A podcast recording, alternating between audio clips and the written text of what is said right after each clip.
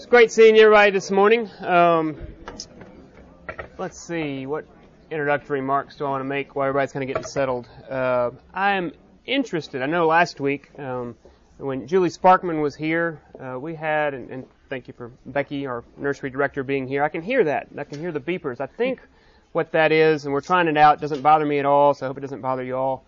Uh, that our beepers for the nursery are out of range from the nursery, and so when they're down here, they're probably not working. But we're working on all that, so I kind of was wanted to see. Although I am aware, I was listening to Julie Sparkman's class last week, or from last week, yesterday, which I thought was really good. Hope this is okay to say. Uh, if you, I don't know why I'm saying this. If you ever spent any time in an ICU, you know, that beep.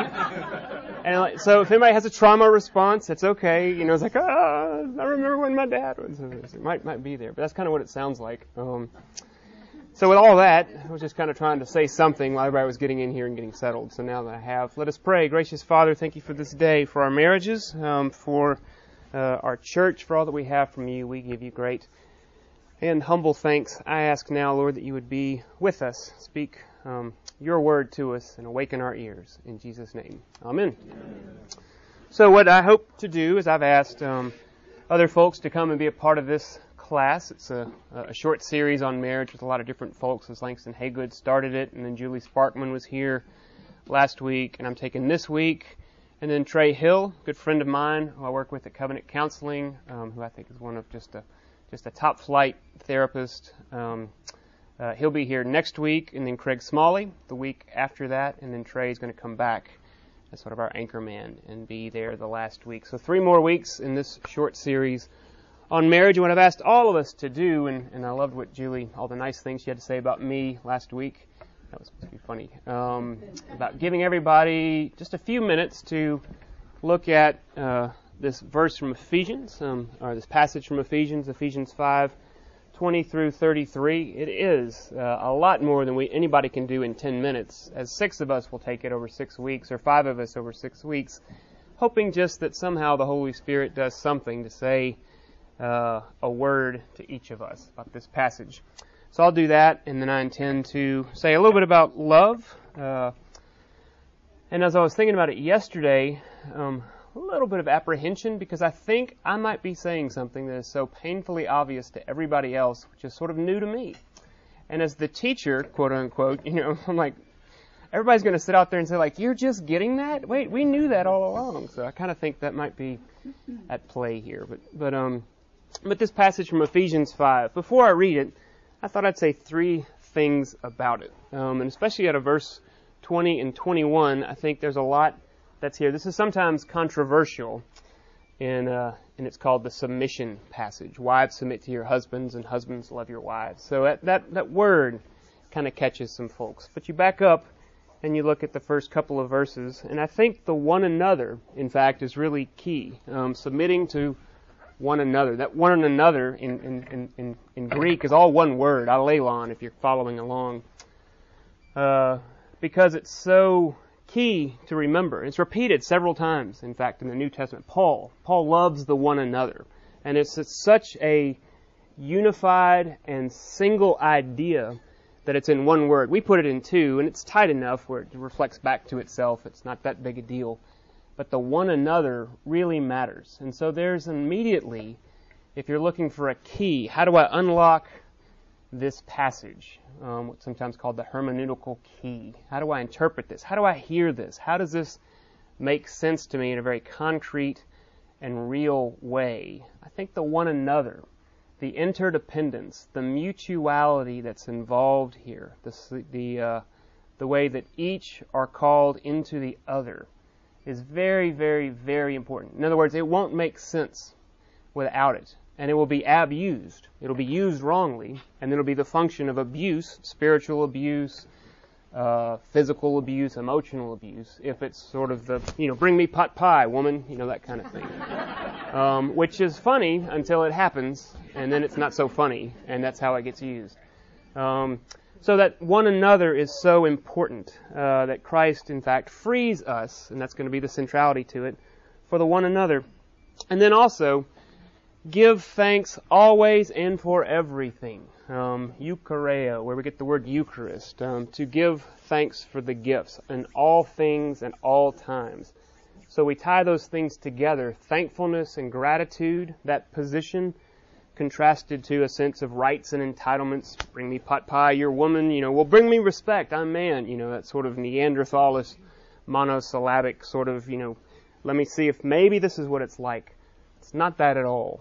It's all from that beginning posture, that position um, of thanksgiving and gratitude, which really then sets the stage to lay aside rights and entitlements, which then draws us to one another, to allelon, to that, that, that mutuality. So then the verbs come forth, the imperatives, if you want to call it that, the submit and the love. Um, well, now those verbs have a location. Now those verbs have a starting point. There's a place before the verbs happen where the word goes forth.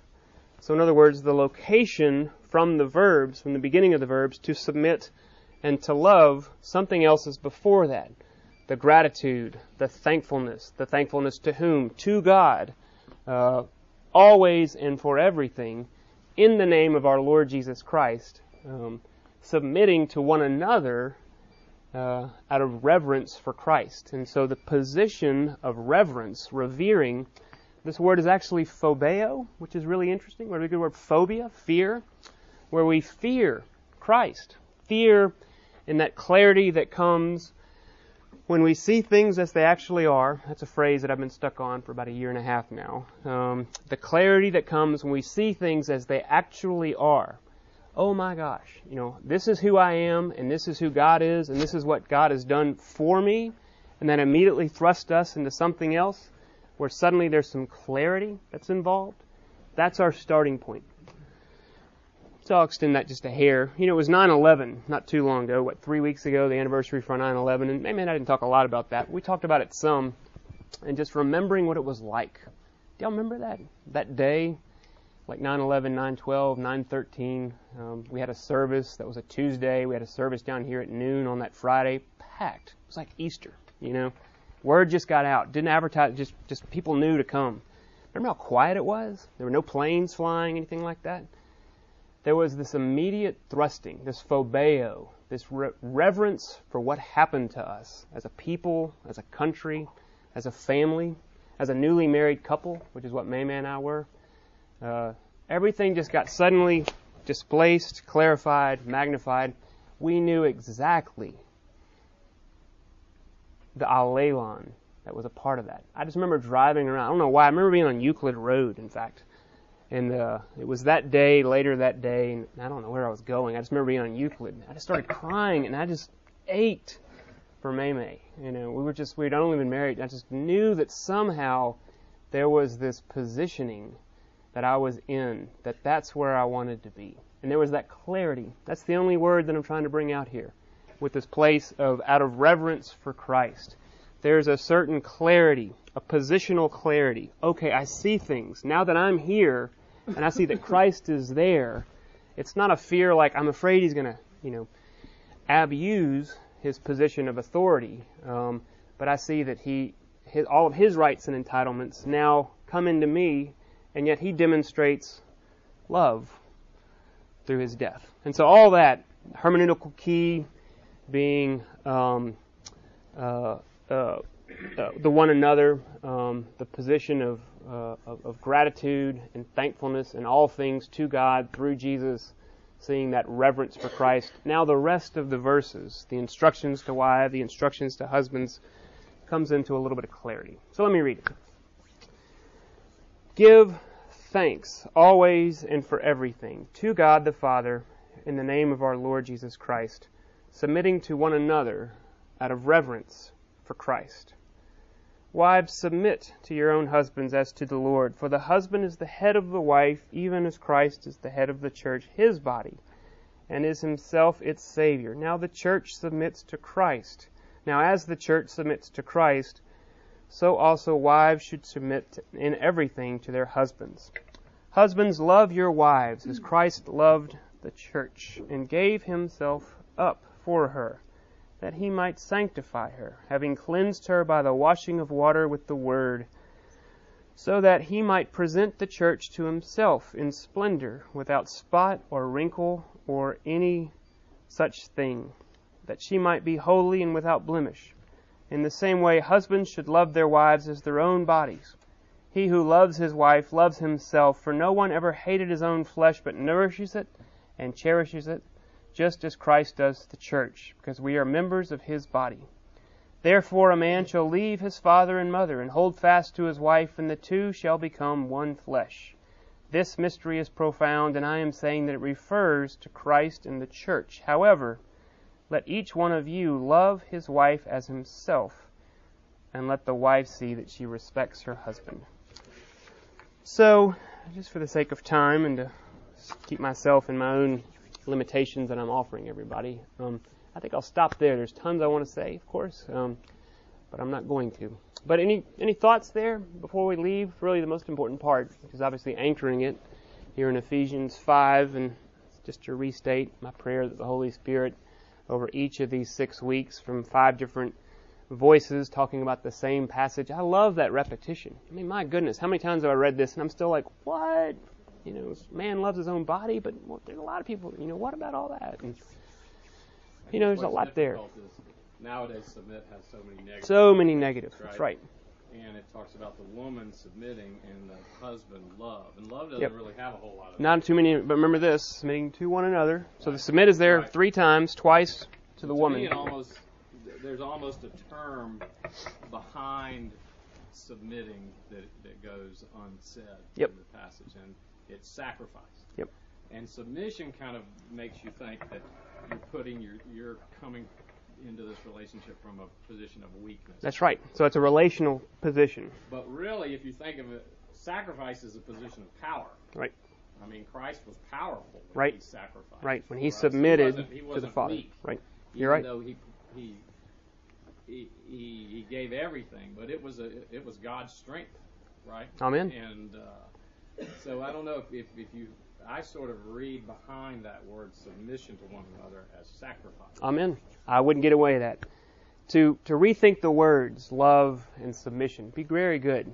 Because out of this, this is remember the hermeneutical key, then everything changes. This idea of a voluntarily laying aside rights and entitlements to place yourself beneath another. I'm reminded of probably FitzSimons Allison, just because I credit him for all things, you know, like this. You know, there's the story in World War II of an SS trooper, maybe just a, uh, a guard in a tower at a concentration camp, and he's got an escaping prisoner, you know, dead in his sights, you know, ready to shoot. Uh, and he doesn't. Doesn't pull the trigger. I mean, who, what's more powerful? To take a life or to give it? You know, any one of us can take lives. Not many of us can give life. You know, not many of us, certainly once there's a dead man in front of us, can you say, Lazarus, come forth. Little girl, get up. Arise. Be opened. Not many of us have that kind of power. That's where the power comes. That power through sacrifice of laying aside voluntarily rights and entitlements. And all this is but in a reflection, in a, as in a dim and dirty mirror, to what Christ's uh, love for us actually is. 1 Corinthians 13, which we're going to look at in a little bit. So, Pharaoh, I think you're right. You're right in the right vein. If I've pricked anything to make it, what does submit mean? What does love mean? Because I think there's a lot of cultural baggage on these words. It can't mean that. So, what does it mean? And if we sort of are driven, as it were, to ask that question, I think that's a good question. That's a good drive. Anything else? Yeah, Charlie? Yep.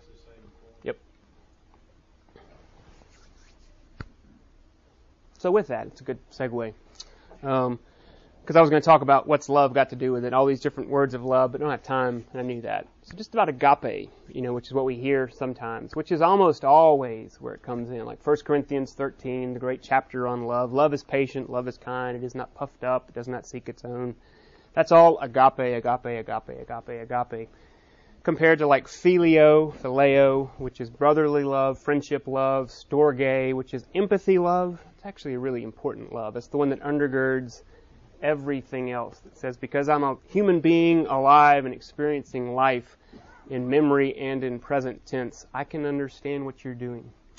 It's what I have into my counseling office. That's the love, the affection that really forms when it's going well between um, between me and somebody else. Just the love that your, our ministers have for each other. It's storge. It's good.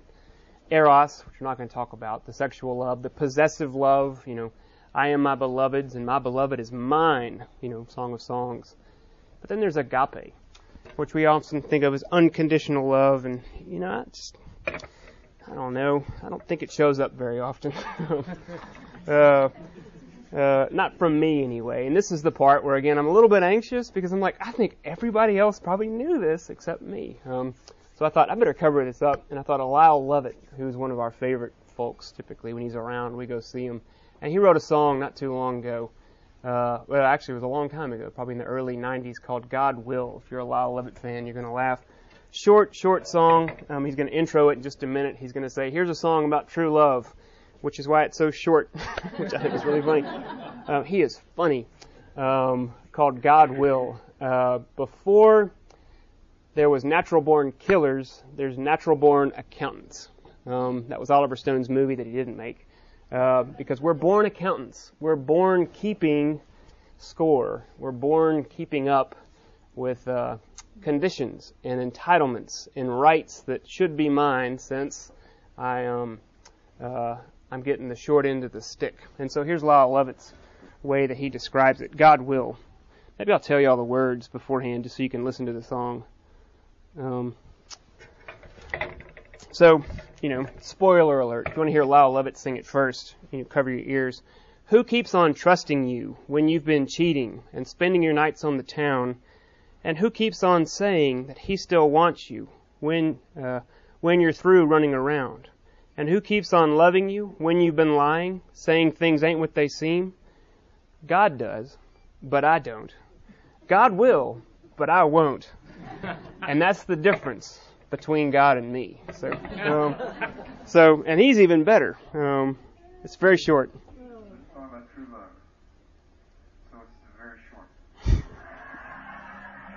There's no video, it's just audio. Been cheating, spending your nights on the town. Who keeps on saying that still you when you're through running around? And who keeps on loving you when you've been lying, saying things ain't what they God does, I don't. And God will, but I won't. And that's the difference between God and me. And God does,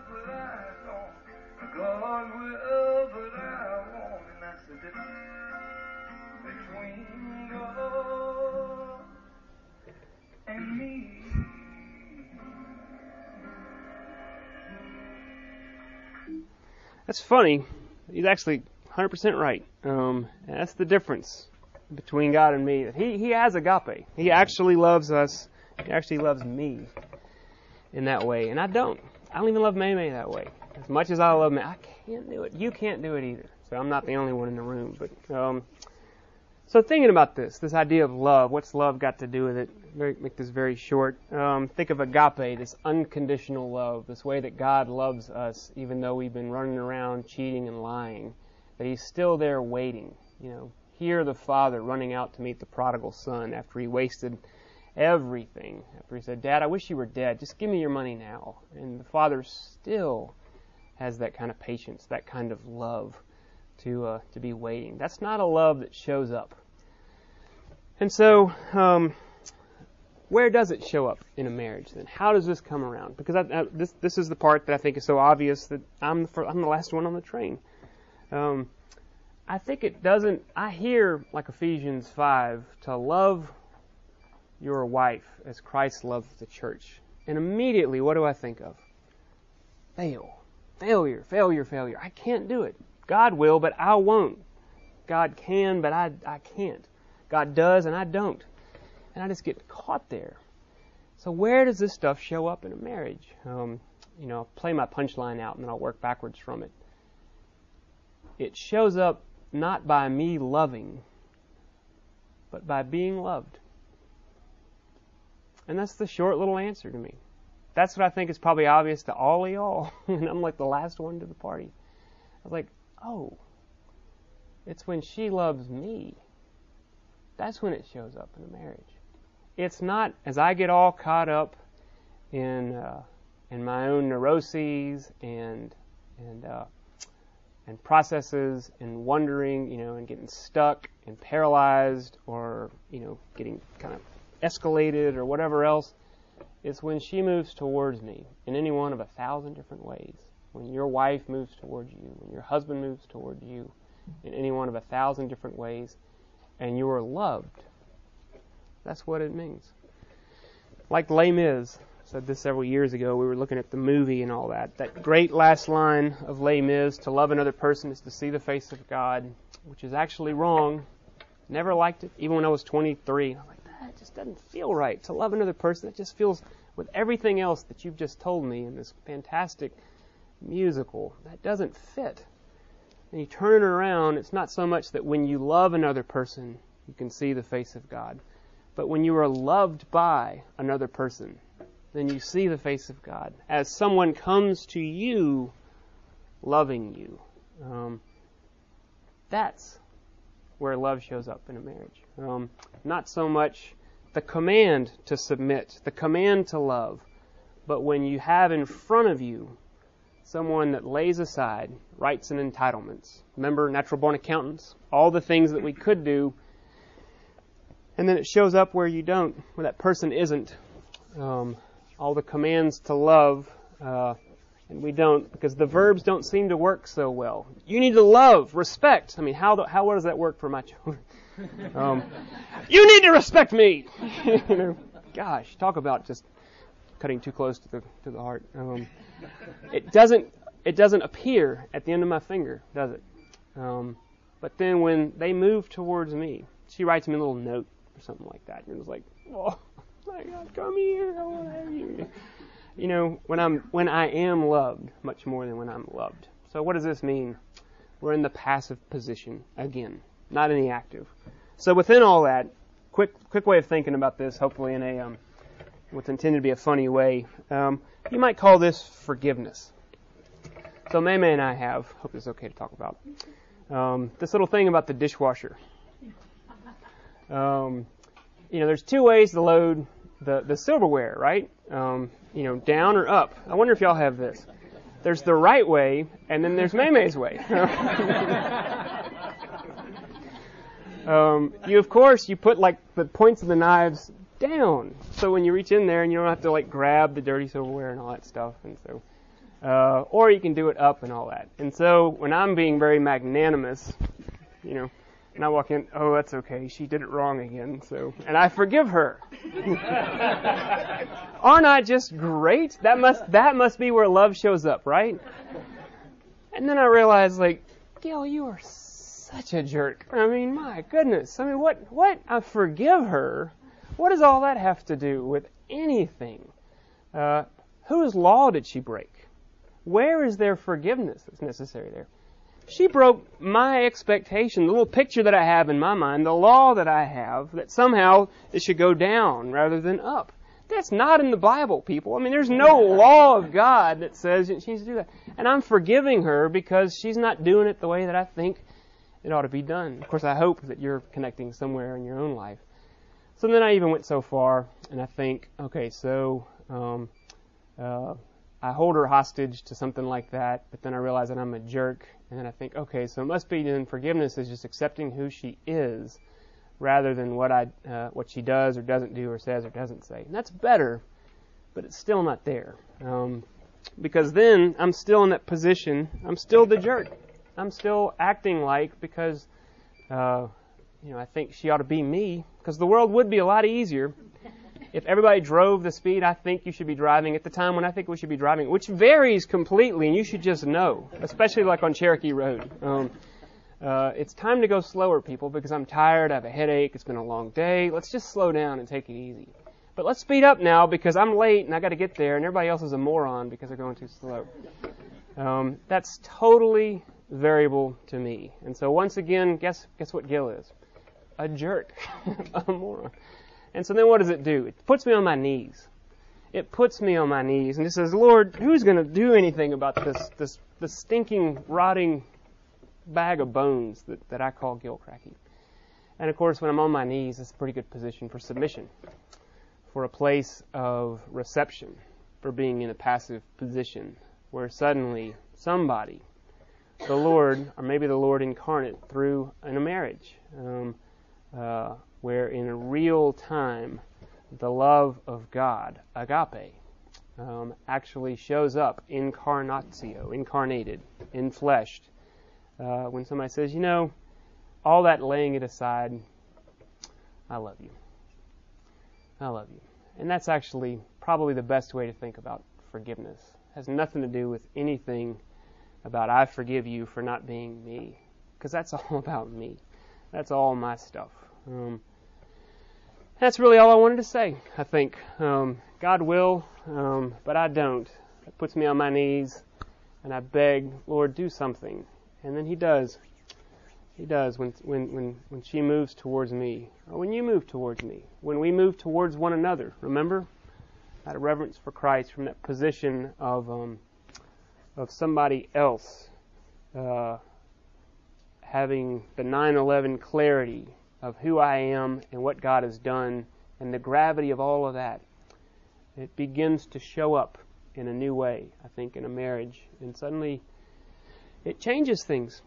I think it really does. It changes things. The way you talk to one another, uh, the way you live with one another, the way that you raise children together, the way that you come to church together, the way that you think, act, behave. That changes things. So, thoughts, feedback, sweetheart, you want to say anything? No, you don't have to. He's right. He's a real moron. That's right. That's right.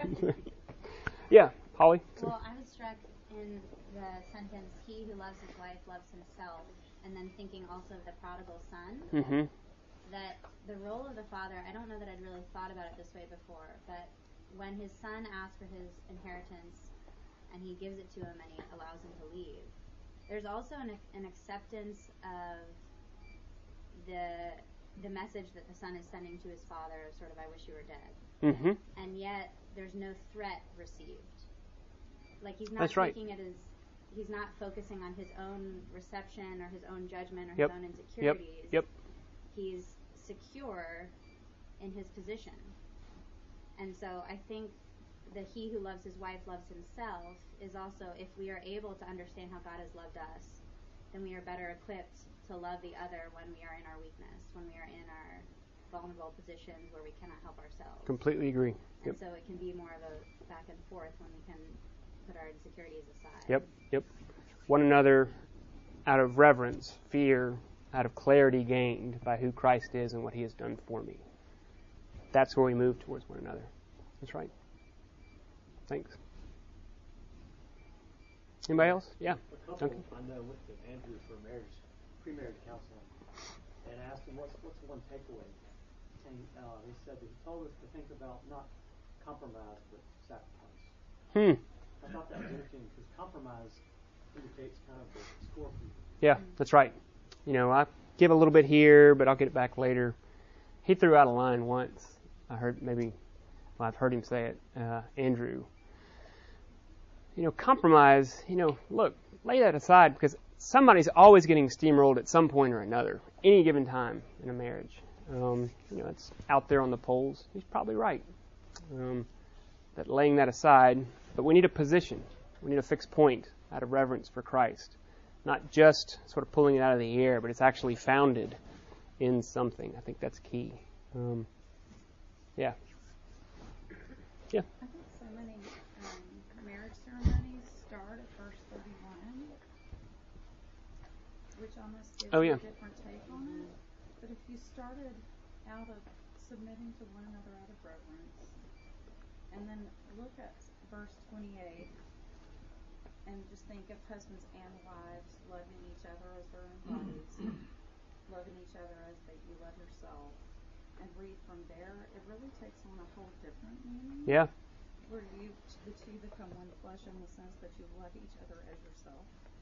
Almost going back to, to um, first, and you know Jesus first and most important. Yep. Commandment. So well, first and second. Yep, yep, yep. Love God and love each other. each other. And it gives a whole different take on that. Yep. Kind of walk away from the, the tradition. It's yep. It's different. It's a great. I mean, just to sit with this and read and reread, read out loud to yourself, and let this word fall on your ear. It's uh, it, has depths that we're still plumbing. I mean, it's been looked at up one side and down another for, you know, going on more than two thousand years. Um, I'm in. Anything else before we take the beepers out of here? Yeah, one more. Yep. Mine's very elementary, but I find it very comforting that other people have dishwasher issues. Hey, hey. so who's on my side? That's what I really want to know. So, all right, here we go. Uh, you're wrong, Charlie. You're always wrong. So remember, sinner, sinner, sinner. Yeah, but all the stuff goes down. And then you can reach in there and you pick it up and you never like sully. You're a doctor. I mean, you know, like, you know, look, remember the, the part that cuts the food and never touches human hands. exposed to bacteria, it's really bad for you. Y'all need to get your immune system. Yeah, whatever. My KitchenAid dishwasher manual says you should do it both. Come upside down. Oh, don't play the middle, you know. Put a flag out there. So- That's right. That's right. All right, let's pray. Lord, thank you for this uh, for this day again for this church. Speak, Lord, through cracked um, a cracked pot, and, uh, and do something. Um, speak through your word, through this word in Ephesians, and uh, uh, let it enrich us, assault us, enrich us, uh, clarify us, um, uh, make us alive, one to the other, out of reverence for you. We pray this, indeed we beg it in Jesus' name. Amen. Amen.